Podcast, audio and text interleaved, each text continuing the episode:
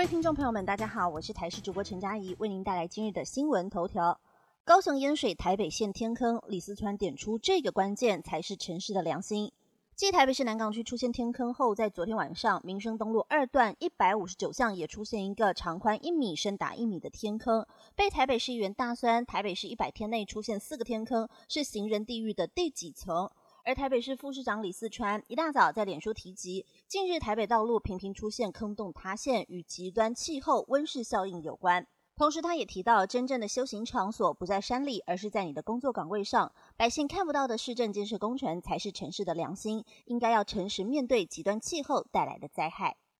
医学新知来关心最新研究，罹患糖尿病的风险跟吃早餐的时间有关。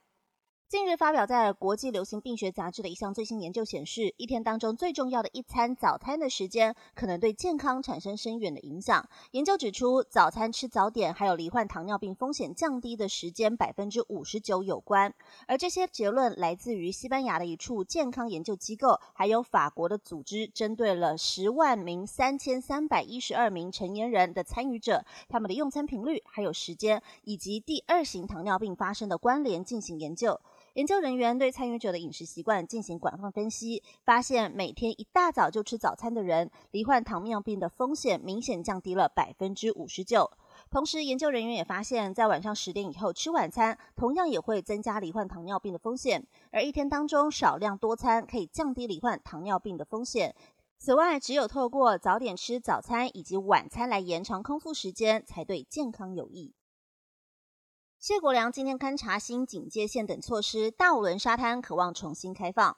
基隆大五轮沙滩在十二号发生了三起溺水死亡事件后封闭。基隆市长谢国良宣布，大五轮沙滩以及朝境公园海域封闭到今天，同时严拟安全维护改善方案。谢国良今天表示，大五轮沙滩已经新划设警戒线，救生小艇也规划好了，下午会到现场确认相关作业，再宣布开放时间以及相关措施。谢国良表示，连日召集的相关单位商讨对策，已经在大轮沙滩上放上新警戒线，也把救生小艇规划好。如果按照计划执行，希望很快能够重新开放大五轮以及朝境公园的两处沙滩及海域。届时会劝阻一些不守规定民众，一定要遵守规则，维护油气安全。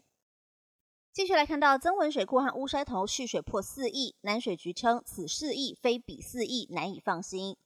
南水局表示，增文水库的蓄水需达到至少四亿立方公尺，有效蓄水量百分之七十以上，未来一年才能够用水无虞。而气象局预报，增文水库上游的嘉义山区将会有强降雨，水库傍晚又开始降雨，有效蓄水三亿三千九百零三立方公尺，逼近三点四亿，蓄水率百分之六十六点八九，与乌山头水库连通，两个水库合计的蓄水量，从昨天晚间到今天一举突破了四亿立方公尺。不过，南水局认为此四亿非彼四亿，增温水库必须要单独破四亿立方公尺才能够比较放心。而虽然乌山头水库的蓄水量不多，目前超过七成，也只有不到六千万立方公尺。如果增温水库的水量超过四亿立方，加上乌山头水库能够接近满水位的七千万立方公尺，那么两座水库加起来就相当于增温水库满水位，如此一来才能让人放心。以上新闻由台视新闻编辑播报，感谢您的收听。更多新闻内容，请锁定台视各界新闻以及台视新闻 YouTube 频道。